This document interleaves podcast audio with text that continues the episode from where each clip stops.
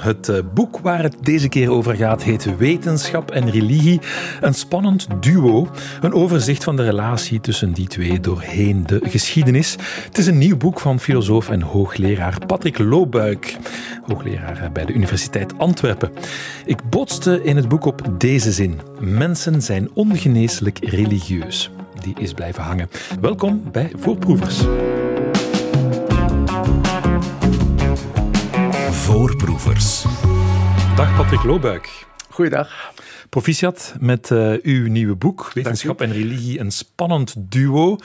Een overzicht, zei ik, een, een, synthese eigenlijk van de relatie tussen die twee doorheen de geschiedenis. Uh, ik heb het met heel veel interesse gelezen, uw boek, en ik moet zeggen dat het voelt op dit moment alsof ik voor een mondeling examen sta tegenover een professor. Het is dan ook nog eens september, de tijdenperiode van de herexamens. Maar gelukkig eh, ben ik het die de vraag mag stellen. Ja, dus ik word geëxamineerd eigenlijk. Deze keer. Ik ben er vast van overtuigd dat u het heel goed gaat doen. Mijn eerste vraag, waarom heeft u het boek geschreven? Wel, er is eigenlijk een lange aanloop uh, bij het boek. Ik ben uh, zelf ooit gelovig geweest en ben aan de Universiteit Leuven godsdienstwetenschap gaan studeren. En eigenlijk door uh, ja, religie wat wetenschappelijker te gaan benaderen, bijvoorbeeld door bijbelstudie, ehm, ben ik eigenlijk tot de vaststelling gekomen dat, dat religie ja, een constructie is, een, iets menselijks is. En dat je dus eigenlijk vanuit één religieuze traditie niet zomaar de waarheid kunt uh, claimen. En ik ben dan eigenlijk van mijn geloof gesukkeld. En begin dan beginnen lezen over um, ja, atheïsme. En ben dan bijvoorbeeld op het werk gebotst van Herman Philipsen, dat is een uh, Nederlandse filosoof, die dan er ook op wijst dat uh, ja, evolutietheorie heel moeilijk samengaat met, met religie. Um, en dan ben ik ja, aan cours de route professor geworden aan de Universiteit Antwerpen. Heb ik, ben ik beginnen lesgeven daarover. En um, ja, dat is eigenlijk een ontzettend rijke uh, geschiedenis. Uh, een ontzettend, ontzettend rijk thema. Bijzonder boeiend voor iedereen die in geschiedenis, uh, in filosofie en in religie geïnteresseerd is. En ik vond het wel leuk en, en misschien ook nodig om eens gewoon al mijn gedachten daarover op papier te zetten. En het resultaat is dit boek. Is het niet gek dat als u van uw geloof bent gevallen, dat u toch nog zo geïnteresseerd blijft in religie en dat u het ook doseert. Hè? Want u, u doseert ook letterlijk dit vak, ja, wetenschap en, en levensbeschouwing. Ja, eigenlijk is dat geen tegenstelling. Hè. Je kunt perfect ongelovig zijn en toch religie als een menselijk fenomeen bijzonder boeiend vinden. Hè. En, en uh, je hebt daarnet al de quote aangehaald van uh, Kuitert. Uh, de mens is ongeneeslijk religieus. Wel, we zullen nog wel een tijdje met religie moeten dealen en met de religie moeten omgaan. Hè. Er is geen knop waarop we kunnen duwen om dan ervoor te zorgen dat religie weggaat. De vraag is ook of dat, dat überhaupt wenselijk zou zijn. Hè. Dat zijn allemaal discussies. En dat vind ik bijzonder interessant ja, ja, ja. om te bestuderen. Ja, inderdaad. Nu, als we het over religie en wetenschap willen hebben, moeten we eerst een definitie geven. Want, zo begrijp ik ook uit uw boek, die is niet algemeen geldend of universeel, die varieert ook ja. door in de tijd. Ja, klopt. En religie, uh, er zijn zelfs tendensen vandaag om uh, die zeggen, ja, bijvoorbeeld een voetbalwedstrijd of uh, Tomorrowland, dat is ook religie dan, hè, religie in een seculiere cultuur of zo. Maar dat vind ik toch te breed opgerekt. Als je dat zo doet, dan heeft die, heeft die term eigenlijk geen betekenis meer. Ik denk dat het toch fundamenteel gaat om hoe de mens zich verhoudt ten aanzien van wat, van wat hem overstijgt. Hè. En die, die verhouding dat kan zich uiten in overtuigingen die mensen hebben, maar ook in um, praktijken, rituelen maar ook eventueel in ervaringen, hè, religieuze ervaringen. Dus die drie elementen um, die telkens toch uh, de mens plaatsen in een groter geheel en ook uh, mens daarin een bepaalde betekenis geven. Dat is voor mij religie. Dat is nog heel breed, want er zijn ontzettend veel tradities. Er zijn al heel veel tradities verdwenen. Er zijn nog altijd een heel pak tradities aanwezig op deze wereld. Um, maar dat is toch denk ik een van de, van de ja, werkdefinities waarmee we aan de slag kunnen wetenschap. Die definitie is ook veranderd. Want uh, ik begrijp uit, uit uw boek dat de, de, natuurfilosofen uit, uit Klein-Azië, voor hen ja, was, was het niet wetenschap, maar het was het natuurfilosofie. Ja, dus inderdaad, wetenschap heeft een, uh, ook een lange traditie en is ook al een paar keer van, van gedaante veranderd. Vandaag noem ik het graag um, de voorlopig beste kennis die we hebben. En die kennis is tot stand gekomen door een samenwerking van allerlei geleerden die elkaars geschriften en ideeën becommentariëren, bekritiseren, falsifiëren, bevestigen enzovoort. En op die manier, via de wetenschappelijke methode, komen we tot een geheel van voorlopig beste kennis. En in dat geheel van voorlopig beste kennis zitten een aantal dingen die ondertussen zeer robuust zijn, maar er zitten ook nog een aantal dingen in waarover ook wetenschappers vandaag nog discussiëren. Lange tijd vond men het plausibel om ook God als een wetenschappelijke verklaring mee binnen te brengen. bijvoorbeeld Newton nog in de, in het einde, op het einde van de 17e eeuw, die vond dat helemaal niet vreemd om in zijn uh, natuurfilosofie ook God binnen te brengen. Dit is vandaag uh, moeilijk denkbaar dat iemand dat nog zou doen. Men zou dat onwetenschappelijk vinden. Ehm, zo zie je maar hè, dat, ook dan, dat, dat, daar ook verschuiving zit. Hè. Dat, uh, wat wetenschap is in de 17e eeuw, is niet hetzelfde als wat wetenschap is, in de, als je überhaupt over wetenschap kunt spreken, in de middeleeuwen. En is ook niet hetzelfde als wat wetenschap is vandaag in de 21e eeuw. Vanaf wanneer spreken we eigenlijk vanaf wetenschap, van wetenschap? Is er een soort geboortemoment? Ja, meestal zegt men de, de 17e eeuw. Dat is, sommigen spreken zelfs dan van een wetenschappelijke revolutie. Daar is discussie over, over die term, omdat sommigen zeggen, ja, die revolutie moet je toch ook een beetje in perspectief, perspectief plaatsen. Al die wetenschappers van die 17e eeuw die staan ook op de schouders van reuzen, van mensen die hen voor zijn gegaan. En het is ook niet zo dat er in de, in de middeleeuwen niets gebeurd is rond natuurfilosofie en religie, maar uh, de echte eerste doorbraken... Um, die zijn toch in de 17e eeuw. Ja, en de religie, vanaf wanneer? Uh... Oh, de, de, de mens is ongeneeslijk religieus. Ja. Dat was dus van, van, bij aanvang, de... van bij aanvang. En dat is ook interessant om te zien. De, dus de mens is eigenlijk van bij aanvang een, een wezen dat eigenlijk zowel op zoek is naar kennis men wil de, wereld begrijpen, maar ook op zoek is naar zingeving en betekenis. En oorspronkelijk waren die, waren die twee heel nauw op elkaar betrokken. Uh, in de mythe bijvoorbeeld. De mythe, denk aan de joods-christelijke mythe van het scheppingsverhaal, waarin God op een bepaald moment uh, in woede uitbarst tegen um, Eva, omdat zij de man verleid heeft uh, om van de appel te eten, van de boom van goed en kwaad, wat door God was verboden. En God zegt op, dan in zijn speech, um, zwoegen zult gij als gij baart. Nu, we weten ondertussen, we weten, vrouwen die baren, die moeten zwoegen, dat doet pijn, dat, dat, kan vervelend zijn. Veel mensen zijn al in het kraambed ook overleden. Maar daar wordt, uh, in die mythe wordt vastgelegd uh, waarom dat zo is. Hè, is een straf van God. Maar het wordt ook er wordt ook een bepaalde zingeving aangegeven en een betekenis aangegeven. En dus als je die mythe letterlijk zou lezen, heb je daar eigenlijk een argument, en bepaalde fundamentalisten gebruiken dat ook, um, om te zeggen, je moet geen epidurale vragen, je moet geen verdoving vragen bij een, bij een bevalling, uh, want God heeft een bepaalde orde opgelegd, hè, waarbij hè, het de bedoeling is dat de vrouw uh, leidt. En zo zie je dat zo mythologisch denken, dat daar de, het betekenisgevend en het verklarende samenhangt. Hè. De mythe is wetboek en um, handboek tegelijk. Ja, en is mythe religie dan ook? Kan je die samennemen? Wel, dat zou misschien een te, een te enge um, bepaling zijn van religie. Want er zullen mensen zijn die zeggen: ja, voor mij hebben die, uh, die verhalen en die, en die opvattingen die daaruit voortvloeien minder betekenis. Voor mij gaat het vooral om de praktijk. En er zijn mensen die zeggen: religie is vooral een, een groepsgebeuren waar dat, dat mensen aan elkaar bindt, dat betekenis geeft aan het leven, dat het jaar structureert enzovoort. Um, waarin, waardoor we ook dingen kunnen vieren, de geboorte van iemand, de regen die aankomt. Rituelen. En dat is dan rituelen. En sommige mensen gaan daar heel ver in en zeggen, ja, religie heeft eigenlijk nauwelijks met opvattingen te maken, maar heeft vooral met rituelen te maken. Anderen zeggen, nee, religie heeft vooral met bepaalde opvattingen te maken en die, die, die praktijken die zijn, maar, die zijn maar secundair. Daar is wel wat discussie over.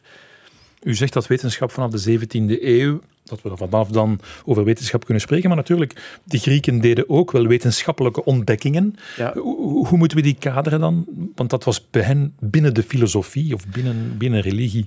Ja, men zegt eigenlijk, ja, in de Griekse filosofie is er een overgang van mythos naar logos. Hè. Men gaat proberen de wereld steeds meer op een ja, logische manier te verklaren, door te verwijzen naar binnenwereldlijke krachten en niet meer op basis van geesten en scheppingsverhalen en goden.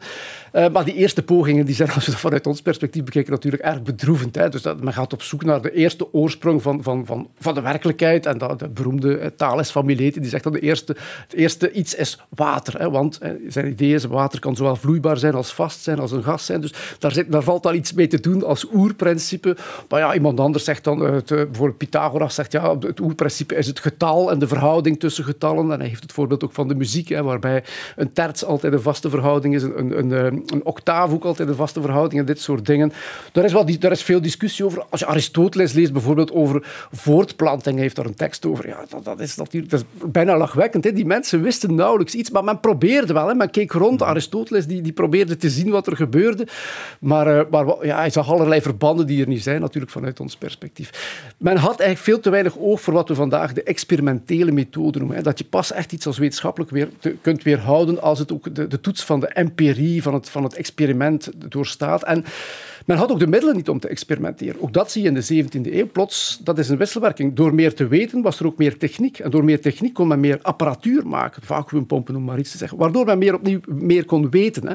Zo krijg je een soort dialectiek. En vanaf de 17e eeuw um, uh, ja, breekt dat eigenlijk helemaal door. Ja, en als het dan doorbreekt natuurlijk, ontstaat er ook spanning met de religie. Hè. Hoe meer kennis er komt, ja. hoe meer de religie onder druk komt. En dan moet je een bepaalde positie innemen. En u beschrijft uh, drie posities eigenlijk uh, in het boek. Een battlefield-positie, een nothing in common-positie en een togetherness-positie. Daar moet u ja. eens verder over uitweiden. De battlefield-positie, wat bedoelt? Wel, dat is de positie waarin je zou verdedigen dat geloof en wetenschap dat die per definitie en oorlog zijn met elkaar, dat die een uh, conflict hebben met elkaar. En dat is een these die vrij ruim gedeeld is hier in West-Europa, denk ik, bij veel mensen. Uh, omdat natuurlijk, als je historisch gaat kijken, de religie wel vaak gebotst heeft met de wetenschap en omgekeerd. Een heel klassiek voorbeeld is Galilei, die door de kerk wordt uh, veroordeeld, omdat hij het, een ander wereldbeeld naar voren schuift. Uh, maar ook bij Darwin is het niet gemakkelijk gegaan. De, kerk heeft ook een indexlang gehad, waarin uh, boeken op, waar, boeken werden opgesomd die je niet mocht lezen. Dus dat gaat helemaal in tegen het, uh, tegen het vrije denken. Um, dus er, zijn wel, er is wel wat reden om te denken dat geloof en wetenschap kunnen botsen. Maar ik probeer daar een nuance in aan te brengen door erop te wijzen dat heel wat wetenschappers, ook in de 17e eeuw, op het moment dat die wetenschap doorbreekt, eigenlijk erg religieus gemotiveerd zijn om aan wetenschap te doen. En dus die wetenschap die komt er niet uh, ondanks de religie, maar ook voor een stuk dankzij de religie. Veel wetenschappers, ook Galilei, maar ook Newton, die waren ervan overtuigd dat wanneer je de, aan wetenschap deed, dat je dichter bij God kwam. Omdat je op die manier zijn schepping beter leerde kennen en beter inzicht kreeg in hoe, hoe God redeneerde en zo. Dus dat, dat, dat werd eigenlijk ook, ook letterlijk zo beschreven als wetenschap, als een religieuze activiteit om dichter bij, bij God te komen. En trouwens, bijvoorbeeld Galilei die wordt nu vaak voorgesteld hè, als, de, als het voorbeeld van de conflicthypothese. Maar Galilei zelf was er niet van overtuigd dat geloof en wetenschap moesten botsen. Hij heeft geprobeerd om dat één, als één te houden. Hij was gelovig, hij was geen atheïstische vrijdenker, hij was gelovig. Hij had helemaal niet de intentie om te botsen met, met, met de pauze en met de religie.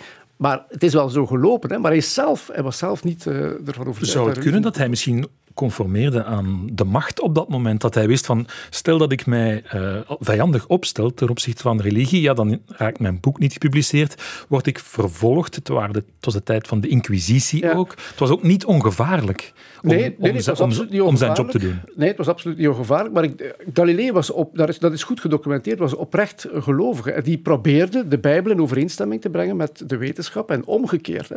Hij heeft daarover geschreven.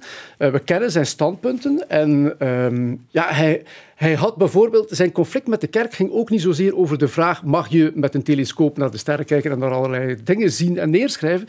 De, de vraag was vooral: wie mag de Bijbel interpreteren? In de Bijbel staat er op een bepaald moment, in het Oude Testament, onder meer dat God de zon doet stoppen met bewegen om zo de dag wat langer te maken, zodat de Israëlieten meer tijd hebben om een veldslag te winnen. Nu, nu als God de zon kan stoppen, moet ze bewegen. Hè. En de kerk was van mening dat, dat, een, een, eh, een, dat je dat letterlijk moest lezen, tot het tegendeel echt bewezen was. Galilei was van mening, doe daar geen uitspraak over of je dat nu letterlijk moet lezen of niet. Hè, want straks, als je nu zegt letterlijk en straks moet je het weer leggen, dan sta je daar eigenlijk in je blootje. Dus dat is eigenlijk niet goed. Wees voorzichtig.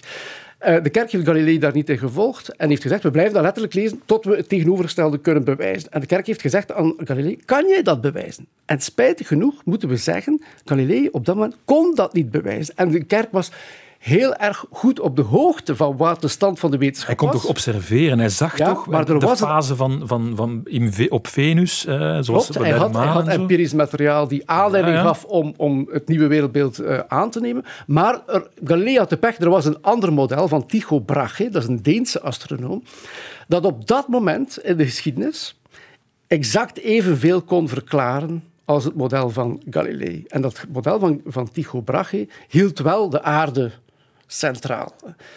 En de kerk zei, er zijn hier twee modellen. Er is een, een, probleem van onderdeterminatie, zo noemt men dat dan. Je hebt twee modellen die evenveel kunnen verklaren, dus u kunt het eigenlijk niet echt bewijzen. Het is pas kort na Galilei dat men, dat men echt heeft kunnen bewijzen. En dat men dan eigenlijk de kerk in het on, on, eh, ongelijk heeft moeten stellen. Dus we waren vertrokken van die battlefield-positie. Daar zit Galilei dus uh, duidelijk niet in. Hè? Want dat, dat zijn, nee. die, die battlefields zijn is ofwel, ja, dat zijn atheïsten eigenlijk, die zeggen van nee, het heeft niks met uh, wetenschap, heeft niks met religie te maken, je moet het afzweren. Ja, de battlefield wordt vaak door atheïsten, ja. maar eigenlijk ook door creationisten. Dat is de omgekeerde. Het omgekeerde dan, ja. dus mensen die zeggen, je moet de Bijbel letterlijk lezen de oorsprong van de soorten ligt niet uh, in de theorie van, van, van Darwin, maar die moet je lezen in de, in de scheppingsverhalen. Ja, dat is ook een battlefield-positie natuurlijk. Ja. Dan is er die tweede positie, de nothing in common-positie. Kan je daar iets over vertellen? Wat, ja, het is een standpunt dat ook vandaag veel wordt aangenomen, met name door gelovigen, maar niet altijd, of niet enkel door gelovigen, dat eigenlijk zegt, geloof en wetenschap hebben niks met elkaar te maken.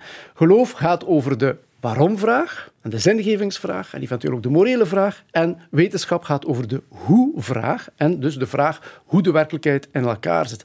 En zeggen zij, dat zijn eigenlijk twee totaal andere soorten vragen die je niet met elkaar mag uh, vermengen. En dat is een opvatting die onder meer teruggaat op uh, Wittgenstein, maar ook bijvoorbeeld Stephen G. Gould heeft een boek geschreven daarover en hij noemt dat de non-overlapping magisteria. Er zijn twee magisteria, religie en wetenschap, en die zijn als het ware twee verzamelingen die geen doorzeden hebben, hè, die, die, die losstaan um, van elkaar. En hier in België is bijvoorbeeld uh, Bodyfee, Gerard Bodyfee, uh, als de mensen die, die, naam, die naam nog kennen, uh, of Herman de Dijn, een filosoof uit, uit Leuven. Die, in zijn teksten over religie staat hij echt op die positie. Hij zegt, die atheïsten die snappen er niks van, die denken dat, dat godsdienst gaat over, over opvattingen hè, en, over, en, over, en dus een soort van slechte wetenschap is. Mm-hmm. Maar religie heeft niks, te, van, heeft niks te doen met slechte wetenschap. God is ook geen hypothese die waar of vals kan zijn. Het gaat om die praktijken waar we het daarnet over over hadden. Het gaat over uw verhouden ten aanzien van het feit dat het, lijden, dat het leven eindig is. Het gaat over uw verhouden ten aanzien van, de, van, de, van het lijden en, en het geluk dat je kunt hebben in, in het leven. Daar gaat het over. Hè. En, uh, dus ze hebben niks met elkaar te maken. Nu, ik probeer in het boek ook dat wel wat kritisch te bekijken, omdat ik uh, denk dat dat ook een beetje te gemakkelijk gezegd is. Hè. Dus gelovigen komen makkelijk weg als je zegt... Goed opgelost. Ja, goed opgelost. Hè. Als, je vraagt, als je aan mensen vraagt, uh, hoe zit het, geloof en wetenschap? Uh, ja, dan gaat, het, dan gaat het al snel in de rechter, want hebben niks met elkaar te maken. Maar als geloof en wetenschap niks met elkaar te maken hebben, je moet het maar eens goed doordenken. Dus als je zegt, geloof mag niks zeggen over hoe de wereld echt in elkaar zit, dan moet je eigenlijk de notie mirakels en wonderen verwerpen. En Stephen G. Gould die zegt dat expliciet ook. Als je mijn NOMA-principe en de non-overlapping magisteria aanvaardt, dan kan je niet instemmen met het feit dat er mirakels gebeuren, want dan ga je toch weer de religie gebruiken als de verklaring voor iets. En dan komt natuurlijk de aap uit de mouw, hè, want dan moet je gaan denken, kan religie zonder mirakels? Uh, bijvoorbeeld in de islam, de Koran, is een mirakel. Is een tekst die van bij God komt en die via, via Mohammed tot bij ons komt. Mohammed die niet kon lezen en schrijven zelfs. Hè. Dus echt mirakel. Denk aan het, aan het christendom. Kan het christendom zonder het mirakel van het leven na de dood en zonder het mirakel van de verrijzenis? Wil je dat allemaal figuurlijk nemen? Wil je dat allemaal als een soort van metafoor beschouwen? Ja. Um, dat is toch ook problematisch, denk ik. En dat is toch zeker ook niet hoe religie door veel mensen. Nee, het, zou zeggen, het is een denkoefening. Ja, dus intellectueel gezien kan ik ja. daar wel sympathie voor opbrengen. In de praktijk klopt het Maar in de praktijk, historisch gezien, klopt het niet. En ik denk ook dat het sociologisch gezien weinig kans heeft op overleven. Mensen die ja. dit gaan inzien, dat religie slechts een soort taal is waar je toevallig in geboren bent enzovoort. Ja, die gaan, als je dat inziet, gaan eerder seculariseren, denk ik, dan echt dat nothing in common position. Ja. Uh, en zo komen we als vanzelf bij de, de derde positie, de togetherness, een soort hè, synthese van de twee, waarbij ze in een dialoog leven of in een soort harmonie. Ik, ik, heb er een voorbeeld van, van een andere wetenschapper die nog niet ja. is uh, genoemd, Georges Lemaitre. En we hebben in ons VRT-archief een fragment uh, van uh, professor Lemaitre gevonden die um, praat uh, over ja, de oerknal, waar, waaraan hij mee heeft gewerkt, of ja. waarbij hij aan de, aan, de, aan de wieg van staat. En uh, het gaat dan ook over ja, de mogelijk conflictueuze situatie met zijn religieuze um, verschijnen, want hij was een priester. Klopt. Je pense que l'impact de ces théories dans le problème philosophique, philosophico-religieus est essentiellement différent. C'est un point évidemment un peu délicat, j'ai un peu peur d'y euh, développer en quelques mots maintenant. C'est justement que si ma théorie est correcte, elle fait en quelque sorte disparaître le problème philosophique de la création. Si je ne me trompe pas, monseigneur, est-ce que vous n'avez pas mis les autorités religieuses même en garde contre... Euh, d'abord, je suis beaucoup trop respectueux des autorités religieuses qui savent bien ce qu'elles ont à faire, et certainement pas les autorités religieuses. Mais certainement, je mettrai, j'ai toujours mis en garde mes, mes collègues, les esprits bien intentionnés. Je voelt dat hij wat aarzelt uh, bij de vraag of zijn, zijn oversten uh, op de hoogte ja. zijn en voor zichzelf. Hij weegt het wat onder de mat. De contradictie draait er wat rond. Het fragment is veel langer, maar we ja. hebben er nu geen tijd om alles te laten horen. Het staat op YouTube trouwens, uh, ja. mocht, mocht u het willen, willen beluisteren. was er een innerlijke strijd bij Lemaitre, weten we dat? Wel, ik heb het uh, langere fragment beluisterd en ik heb toch inderdaad de indruk dat hij niet helemaal op de, op de zaak uh, uh, ingaat. Hij zegt, ja, wat ik nu gevonden heb, dat, dat ondermijnt eigenlijk helemaal niks van het, van het, van het geloof. Um, dus ik zou zelfs twijfelen, en ik weet niet goed of hij echt in die harmoniepositie zit, waarin geloof en wetenschap met elkaar in gesprek zijn, dan eerder ook misschien de dat, dat hij de kaart zou trekken van geloof en wetenschap hebben eigenlijk uiteindelijk niet zoveel met elkaar te maken. Hè. zijn aparte taal spelen, aparte discours. En dat zetten we terug bij de positie van, van daarnet. Hè. Dus hij zegt, ja, wat, wat men ook vindt in de natuurkunde, wat men ook vindt over de oerknal, hè, dat zal nooit iets zeggen over uh, ja, het idee van, van, van, de schepping en zo. En dus voor hem, als ik het goed uh, herinner, hij zegt, ja, de, de, de, de, het, het, blijven bestaan van de werkelijkheid, dat heeft te maken met, met, met, met, met, met, God, hè, die daarvoor zorgt. Hè. Dus dat is een soort blijvende scheppende instantie. Gaandeweg um, moeten zo'n wetenschappers die dan ook gelovig zijn zich toch meer en meer tot metaforen gaan richten. Ja, dus dat zie je wel. Hoe meer de tijd dus... vordert, hoe minder concreet ze kunnen zijn en hoe meer ze moeten loslaten wat letterlijk is. Ja, dus de letterlijkheid, hoe, hoe, ja, hoe meer je wetenschap toelaat in je wereldbeeld, hoe minder letterlijkheid je kunt gaan toelaten in, uh, in je godsdienst. En mijn collega Fred, Freddy Mortier heeft ooit eens geschreven dat, of gezegd dat uh, figuurlijk geloof hè, is letterlijk atheïsme. Dus als je, als je maar gelooft dat God een, een, een symbool is voor liefde en dat Jezus maar, maar, maar figuurlijk de zoon is van, van, van God en Paulus maar figuurlijk van zijn ja, paard. Dat is wat u bedoelde met als we die verrijzenis moeten voilà, schrapen of als we de ja, Koran... Wat schiet daar dan nog, wat schiet ja. daar dan nog ja, van over? Hè? Van, van, van, van die dan is de magie en weg. kan die religie dan overleven? Mijn, ik denk het eigenlijk niet. Nee, nee, nee, nee. Maar Lemaitre is een interessant voorbeeld ook om die, om die these te weerleggen van conflict. Hè? Omdat het was een priester. Hè? Dus het is een priester die uh, mee aan de basis ligt van die doorbraak in de, in de zogenaamde Big Bang-theorie, dat, wat toch niet niets is. Dus dat, dat, het idee dat het geloof en dat, dat, dat religie, en met name ook de katholieke kerk, alleen maar een obscuur uh, instituut zou zijn dat niet geïnteresseerd was in kennis enzovoort, dat klopt helemaal niet. Nee. Al van in de middeleeuwen, hè. waar werd de kennis bewaard in de middeleeuwen? In de kloosters, in de abdijen. Waar werd de kennis doorgegeven? Ook in de abdijen en de abdijscholen. En de monniken die zaten over te, over te schrijven. En dus daar gebeurde het. Dus het is veel complexer dan. dan uh, en wat ik ook heb gezien is dat. Ik, ik, ik heb geprobeerd om die, die, die, die, uh, typologieën, zoals we die nu besproken hebben, te beschrijven zonder dat ik eigenlijk a priori een bepaalde stelling inneem. Want wat zie ik, mensen die de conflicthypothese aanhangen, die gaan ook vanuit die blik naar de geschiedenis kijken. En die gaan de geschiedenis op een ongenuanceerde manier gaan lezen. En omgekeerd, de mensen die, zoals Stephen G. Gould en eventueel Herman de Dijn, vanuit dat, vanuit dat Nothing in Common position uh, de, gaan kijken naar de geschiedenis, die gaan dat dan projecteren. Terwijl dat, dat niet klopt. In de geschiedenis vind je voorbeelden van Battlefield, vind je voorbeelden van Nothing in Common? En vind je ook voorbeelden van een harmoniemodel waarbij men geprobeerd heeft om geloof en wetenschap één te houden, wat eigenlijk nog altijd de, officiële uh, positie is van de Rooms-Katholieke Kerk bijvoorbeeld. En wat is uw positie, persoonlijk? Wel, ik ben uh, atheïst, ik ben uh, niet gelovig. En ik denk dat wanneer je um, uh, letterlijkheid toelaat in, in, uw, in uw geloof en dus beweert dat er een God bestaat, uh, dat die God zich ook getoond heeft in een openbaring enzovoort, dat daar eigenlijk geen wetenschappelijke evidentie voor is en dus dat er daar inderdaad een conflict is.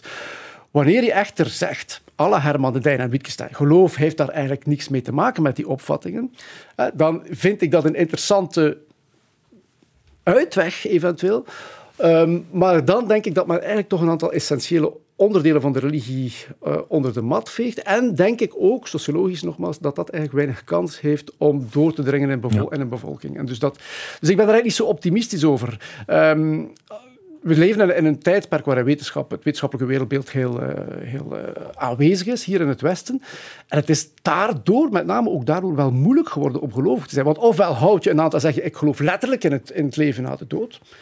Maar dan zit je eigenlijk wel met een probleem. Hè. Ofwel zeg je, het is allemaal figuurlijk, maar daar zit je eigenlijk ook met een probleem. En dus dat is een soort catch-22 waar je dan in, in vastzit. Ja, het Westen komt vaak terug in uw boek natuurlijk. Veel speelt zich af in het Westen of West-Europa uh, van evolutie. Uh, maar niet alleen, want u heeft het ook regelmatig over de islam. Uh, het woord, je hebt het al over de Koran gehad, die als ja. een mirakel is, is, is verschenen hoe zit het in de evolutie van de Koran? Want op dit moment voel je dat daar de, de, de verlichting, om het zo te zeggen, nog niet zo is ver is geëvolueerd zoals in het christelijke geloof. Is dat altijd zo geweest? Uh, nee, hè. dus de, de, islamitische traditie die start in de zevende eeuw na Christus. En je ziet dat uh, vrij snel, met name bij de, het tweede kalifaat, dus het eerste kalifaat waren de, de Umayyaden, het tweede kalifaat zijn de Abbasiden. En die hebben een hoofdstad in Bagdad. Nu, in Bagdad um, zorgt de kalif ervoor dat er een uh, bibliotheek ontstaat en een echt internationaal studiecentrum, waar de Griekse filosofen, met name ook Aristoteles, worden bestudeerd, worden becommentarieerd. Er wordt aan muziektheorie gedaan, er wordt aan wiskunde gedaan, er wordt aan geneeskunde gedaan, voor wat het allemaal waard was, maar, maar, dat was heel erg uh, op, uh, ja, op, laten we zeggen, op de wereld ook betrokken en op kennis betrokken. En dat heeft uh, geduurd tot, laten we zeggen, uh, 12e, 13e eeuw. Het, het, centrum is dan wel verlegd geworden naar uh, Andalusië, waar bijvoorbeeld een naam die toch ook klinkt als een klok, Averroes, um, gepleit heeft om wetenschap en de reden ernstig te nemen, die daar heel ver in ging. En die zei zelfs als filosofie, de reden botst met het geloof, de openbaring, dan moet je eigenlijk de reden volgen. En dan moeten we kijken of we die openbaring niet een beetje minder letterlijk kunnen lezen. Enzovoort. Dat was eigenlijk een, een zeer Een evolutie, net zoals in, in het christendom en bij christelijke geleerden. Ja, dus je krijgt daar een discussie over hoe letterlijk moet je die tekst ja. lezen. Nu, wat we vaststellen is dat de strekking Averroes en de strekking Bagdad, hè, uh, dat die het niet gehaald heeft. En dat, is daar een verklaring voor? Er zijn, het is moeilijk. Hè. Er zijn een aantal. Dus Averroes is zelf al in zijn, in zijn tijd zijn, boeken verbrand. Hij is zelf moeten vluchten. Um, dus zijn strekking was op dat moment niet dominant. En daarna krijg je dan het Ottomaanse Rijk, waar er toch veel meer nadruk ook komt te liggen op gehoorzaamheid. Uh, bijvoorbeeld de boekdrukkunst, die dan doorbreekt op een bepaald moment, 15e, eh, 16e eeuw, mag niet gebruikt worden in het Ottomaanse Rijk. De telescoop mag, mag, vindt geen doorgang. Dissecties mogen niet, niet gebeuren. En dus je krijgt een soort verstarring. Um, er zijn een aantal mensen die daar ook mee verantwoordelijk voor zijn of geacht worden te zijn. Onder andere bijvoorbeeld een zekere Ghazali, die in de 11e eeuw al een, een, een, tekst schrijft waarin hij zegt ja, de mensen die te veel aan filosofie doen, de mensen die te veel aan ja, wetenschap tussen aanhalingstekens doen, die, die moeten eigenlijk uh, ter dood veroordeeld worden. Dat zegt hij letterlijk. Uh, we moeten tot het geloof komen via, via de emotie en via de, via de ervaring en niet via, via de reden. God is niet kenbaar. God. God is overstijgend. God, daar kunnen wij als als nietige mens niet veel over zeggen. Dus je krijgt een, een hang naar ja, meer irrationalisme. Fideïsme, je moet een sprong maken om te geloven. En ik denk dat de islam tot op vandaag daar wel uh, de nadelen van ondervindt. Hè. Dus, uh, en ik zie dat tot op vandaag bij, ook soms bij, heel bij concreet studenten bij studenten ook. ook. Ja. Bij, ja, dus, uh, Bijvoorbeeld, een van de, van de dingen die, die vaak terugkomt is, ik verwijs er ook naar in het boek, je moet het maar eens opzoeken op Google, de mirakels van de Koran. Als je dat opzoekt, als je dat googelt, kom je op allerlei websites, ook Engelstalige websites, waarin er staat en beweerd wordt dat er in de Koran, een tekst uit de 7e eeuw uh, na Christus, dat er allerlei dingen in staan die de wetenschap pas later heeft ontdekt. Over de Big Bang, over, het, over de platentectoniek. Je kunt het zo gek niet bedenken. Het zou allemaal al in de Koran staan. De meeste mensen vinden dat natuurlijk nonsens. Hè. Maar er zijn, uh, dat is een theorie die... Uh, die wel wat doorgang heeft gevonden, ook bij moslims hier in West-Europa. Nog altijd. Ik vermoed dat daar de ja. islamlessen voor een stuk tussen zitten. Ja. Dus dat, dat, ze daar ook, dat ze dit soort ideeën ook uh, meekrijgen. En... Uh, ja, dan, dan stel ik vast dat ik soms in tweede, derde bachelor mensen voor, het eerst, voor de eerste keer echt uitdaag hè, met, mijn cursus om eens grondig over die relatie tussen geloof en wetenschap. En, en hoe loopt die uh, dialoog? Is er dialoog op dat moment? Maar op dat moment, de mensen zitten op de universiteit en zijn meestal wel bereid om naar argumenten te luisteren. Hè. Dus de mensen zijn bereid, maar, maar ik, voel, ik voel wel dat ze soms existentieel worstelen. Omdat, en dat vind ik wel erg, dat we er als, als dat we in onze samenleving niet in slagen om die jongeren op een, op, op een jongere leeftijd met die, dit soort vragen te triggeren. Dat zou echt op de middelbare school moeten gebeuren en niet op de universiteit. En trouwens, niet iedereen volgt mijn vak. Dus um, maar ze kunnen wel het boek lezen nu. Maar ze kunnen wel het boek lezen, ja. En ik heb wel mijn, best gedaan, omdat inderdaad die, die literatuur is heel vaak op het christendom gericht. Uh, niet toevallig ook omdat ten eerste die, die, die wetenschap in het West-Europa, het christelijk Europa, is doorgebroken. En ten tweede omdat veel christelijke theologen zich daar hebben mee bezig gehouden. En de islam is vrij afwezig in de discussie. Maar ik heb toch geprobeerd om in het boek dat echt in plaats te. Zeker. Eén naam die ook uiteraard in het boek staat, moeten we zeker nog vermelden. Dat is Charles Darwin, want hij heeft voor een paradigma shift gezorgd, eh, zoals u het beschrijft eigenlijk. Ja. Hij heeft het verpest, om het zo te zeggen, eh, vanuit het standpunt van de religie met zijn evolutietheorie. Ja, wel, voor Darwin zat eigenlijk elke geleerde nog met een belangrijke vraag. namelijk, je, kunt eh, de werkelijkheid bestuderen, je kunt allerlei uh, wetmatigheden zien, zoals Newton enzovoort. Ehm, maar de vraag bleef, hoe komt het eigenlijk dat in die werkelijkheid alles zo goed op elkaar is afgestemd? En hoe komt die complexiteit er in die werkelijkheid? Het klassieke voorbeeld, het oog, maar ook onze hersens. Hoe komt dat daar? En men had daar geen afdoende verklaring voor, tot Darwin daar kwam met zijn mechanisme van evolutie. En, um, en, um, en survival of the fittest enzovoort. Um, dus het was eigenlijk tot aan Darwin weinig plausibel om atheïst te zijn. Dat is denk ik echt wel een van de redenen waarom het atheïsme zo laat is doorgebroken in de, in de westerse geschiedenis. Ten eerste omdat men atheïsten onbetrouwbare subjecten vond. Want als je niet gelooft in het leven na de dood, wat, wat kan je dan met die mensen aanvangen? Maar ook, het was werkelijk als ook intellectueel wetenschappelijk gezien niet plausibel. Men kon niet verklaren hoe de werkelijkheid in elkaar zat zonder een sluitstuk van God daarvoor te schuiven. Ja, en Darwin haalt dat uh, onderuit, hè, dus het zogenaamde design-argument voor God. Uh, namelijk dat je ziet, je ziet dat er orde is in de werkelijkheid, je ziet dat er een bepaald ontwerp is in de, in de werkelijkheid. Wel, Darwin kan die, dat ontwerp verklaren zonder dat hij beroep moet doen op een goddelijke tussenkomst op, of op een goddelijke wil. -hmm. Ja, um, maar toch liet hij religie zelf niet helemaal los, uh, begrijp ik. Darwin is zelf een beetje ambivalent gebleven. Hij, heeft trouwens een, uh, hij was trouwens ooit in opleiding voor, om een soort priester, priester te worden de Anglikaanse kerk, dus hij was gelovig. Maar uh, in zijn teksten, vind je, of in zijn brieven, zie je wel dat hij daar echt mee worstelt. Hij zegt ik, op een bepaald moment, ik, had, ik, had, ik heb niet de bedoeling om atheïstisch te schrijven. Maar ik zie wel dat wanneer je mijn uh, teksten leest, dat je daar, dat, dat natuurlijk al wel tot die conclusie ja, ja, ja. kunt komen. En dat, je dus, dat ik dus uh, uh, daar, daar aanleiding toe geef. En tegelijkertijd zegt hij, ik kan ook niet zomaar aanvaarden dat alles gewoon toeval is. Dat, en dat, ja, dan zie je hem wel worstelen hè, met, met, met het probleem.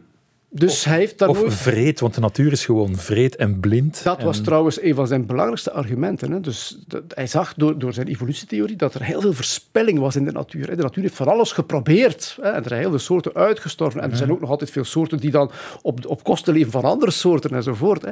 En hij zegt, ja, dat, hoe kan je dat nu toedichten aan een goede god? Hè? Dat, dat is eigenlijk een dat zou een kluns zijn hè, als, hij, als hij het op die manier uh, de wereld geschapen heeft. En dan kom je op een heel oud thema ook, de zogenaamde theodicee, waarin je God ja, tot verantwoording roept voor, voor het vele lijden dat in de, in de wereld is. En dat wat ook vaak als een argument gebruikt wordt door, door atheïsten om niet in God te geloven. Hè. Etienne Vermeers bijvoorbeeld, die zei God zou nog mogen bestaan.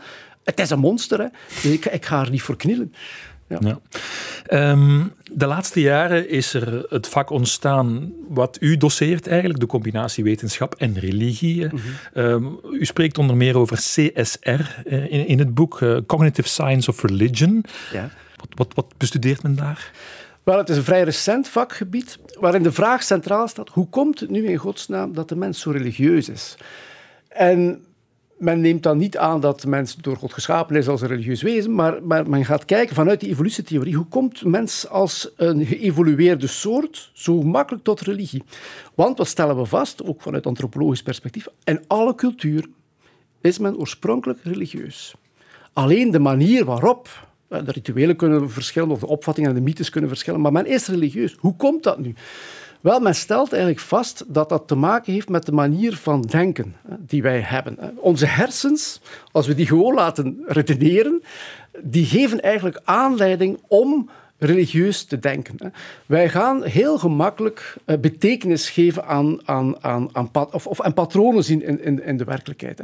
En, en dat, dat begint al van jongs af aan. Men heeft onderzoek gedaan bij jonge kinderen waarbij men zegt hoe komt het dat het regent? En dan zegt men om de bloemetjes water te geven. Men geeft dat, de regen heeft een bepaalde bedoeling. Nu, als er een bepaalde bedoeling... Waarom is een rots scherp?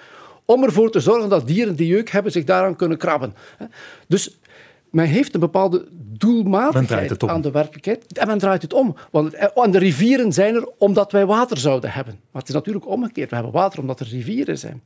En we hebben ogen uh, niet om te kunnen kijken, maar we kunnen kijken omdat we toevallig en door allerlei mutaties. Dus biologisch gezien leggen we verbanden. En ja. we willen een doelstelling ja. Uh, zowel in het klein als, als, als, in het, als in het groot. grote geheel. Ja, de zingeving. En dan zie je ook als er grote dingen gebeuren. Uh, ja. Een klassieke voorbeeld is de pest die uitbreekt. Wat zie je ah, dan? Uh, mensen gaan zich geestelen, er, staan allerlei boeten. Offeren. offeren. Ehm, maar ook bij corona had je dat. Hè? Dus mensen die, die leggen niet zomaar, zich zomaar neer bij een wetenschappelijke verklaring. Hè? Men komt, en men, sommigen gaan dan over tot soort complottheorieën enzovoort. Wij zijn daar eigenlijk heel erg vatbaar voor. Als we ons brein laten doen, stel bijvoorbeeld dat u eh, over, over, over eh, tien jaar eh, eens over mij zou dromen. U, komt wakker en zegt, ja, ik heb over Loobuik gedroomd. het is wel toevallig. Tien jaar geleden heb ik hem nog geïnterviewd. En diezelfde dag ontmoet je mij op café onmiddellijk zullen wij dan denken, dat kan toch geen toeval zijn? Hè? Wat, wat, wat, is er hier aan het gebeuren? En zo kan je natuurlijk heel makkelijk... Hè? En als je zo begint te redeneren, en dat doen wij eigenlijk spontaan, in die zin is wetenschap... En dat is iets instinctief van de mens. Ja, wetenschap is dus contra-instinctief. En dat is ook de reden waarom wetenschap soms zo lastig is aan te leren. Ook de evolutietheorie is contra intuïtief. Omdat we, het is veel makkelijker om aan te nemen dat, dat, er, dat er een bedoeling is in de werkelijkheid, dat wij hier gewild zijn enzovoort. Het is eigenlijk makkelijker cognitief gezien om dat aan te nemen dan te aanvaarden dat wij het, het, resultaat zijn van een aantal toevalligheden en dat we er even goed niet hadden kunnen zijn. Los van het feit dat dat ook voor de zingeving problematisch is, is dat ook voor onze hersens ergens problematisch, omdat wij anders redeneren. We gaan bijvoorbeeld heel makkelijk ook, als ik nog een voorbeeldje mag geven, als je in een, in een bos stapt en het is wat donker, en je hoort een tak kraken, dat kun je er niet aan doen, maar je hart gaat sneller slaan. U denkt, daar is iemand. En dat is natuurlijk logisch, maar je, je veronderstelt onmiddellijk een agency. Je veronderstelt dat daar iemand is. Met een bedoeling. Met een bedoeling, ja. En zo zitten wij nu eenmaal in elkaar. Wij, wij denken dat de, dat de werkelijkheid er is met een bedoeling. En als je dat doordenkt, ja, dan kom je... Wie, wie maakt die bedoelingen? Van waar komen die bedoelingen? Ja, dan kom je bij een god uit. Mag ik eindigen met een comedian, eh, Patrick Loobuik? Zeker. Ricky Gervais, een uh, Brit, die uh, te gast was bij een Amerikaanse talkshow-host, Stephen Colbert. Ze hadden een discussie over religie en wetenschap. Um, Gervais is een atheïst en Colbert is een gelovige. En Ricky legt het verschil uit tussen, tussen beiden. Hij zei dit. Science is constantly proved all the time. You see, if we take something like any fiction, in any holy book, in any other fiction, yeah. and destroyed it, yeah. okay, in a thousand years' time, that wouldn't come back just as it was. Yes. Whereas if we took every science book, yes. right, and every fact, and destroyed them all, in a thousand years, they'd all be back, because all the same tests would be the same result. That's good. That's really good. So we That's don't. really good. I don't need. I don't need. I don't need faith in science. I don't need faith to know that probably if I jump out of a window, every other time someone jumps out, they smash to the ground because yeah. of this thing called gravity. Mag ik het zo samenvatten dat het bij wetenschap gaat om de inhoud die dan telkens terugkeert, want ja, een fenomeen is een fenomeen. En bij religie gaat het om de vorm en om de verbeelding en is het contextgebonden. Ja, dus wat hij daar zegt, als we, als we terug van scratch zouden gaan, hè, dan uh, zouden opnieuw de wetenschap dezelfde weg mee ja, We zouden opnieuw tot dezelfde inzichten mhm, komen. Uh, dat geloof ik ook. Hè. Dus ik denk dat door die, door die methode dat dat zo, zo in elkaar zit. Maar dat, hij zegt dat bij religie dat dat niet zou terugkomen, dat, dat is nog maar de vraag. In, anders. Het zou anders, anders zijn. Maar het zou anders zijn. het zouden dus andere verhalen mensen zijn. Zouden, ja, mensen zouden religieus zijn. blijven. Hè. Maar mogelijk zou, dat is contingent inderdaad. Eigenlijk is, is religie een beetje zoals taal. Um, we hebben taalcentra in, onze brein, in ons brein, die ervoor zorgt dat we talige wezens zijn en dat we een taal leren. Maar welke taal we leren, dat hangt af van waar je geboren bent. Exact hetzelfde is bij religie. Hè. Vanuit die cognitive science of religion ook verder geredeneerd. We hebben hersens die aanleiding geven om religieuze redeneringen te maken. Maar welke redeneringen we gaan maken en welke verhalen en, zo, en opvattingen we zullen weerhouden, dat hangt af van ons ouder en de cultuur waarin we zijn uh, grootgebracht. En dat is natuurlijk, dit inzicht vind ik ook wel ontluisterend voor de religie. Hè? Dat, uh, dat, het, uh, dat het maar dat zou kunnen zijn. Tegelijkertijd zijn er ook mensen die heel erg houden van hun taal en daar ook heel veel betekenis aan geven en daar ook betekenis uithalen, bepaalde nationalisten bijvoorbeeld ook, maar ook vanuit cultuur. Hè. Ja, dat is eigenlijk ook denkbaar met religie. Hè? Dus je kunt inzien dat je religie contingent, toevallig is, en er toch van houden, omdat je er nu eenmaal in bent grootgebracht. Maar dat is toch een, een intellectuele oefening die niet zo evident is, maar het is denk ik wel mogelijk. Wetenschap en religie, een spannend duo. Het nieuwe boek van Patrick Loobuik. Bedankt voor het gesprek, Patrick. Graag gedaan. En als je meer podcasts van voorproevers wil horen, dan kan je ze vinden op VRT Max. Veel luisterplezier.